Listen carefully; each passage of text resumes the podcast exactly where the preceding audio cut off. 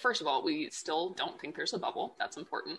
Um, a lot of us are very focused on this, you know, 2008 terrifying housing market bubble, and that's just not what's happening right now. We definitely did see a 33% increase in the price of homes in the Puget Sound this year. Now, part of that is because of the particular homes that are going on the market, and these are the more expensive ones. That's part of it. But housing prices in general are going up. And part of the reason for that was we had such a, short supply at the beginning of the pandemic and a high demand.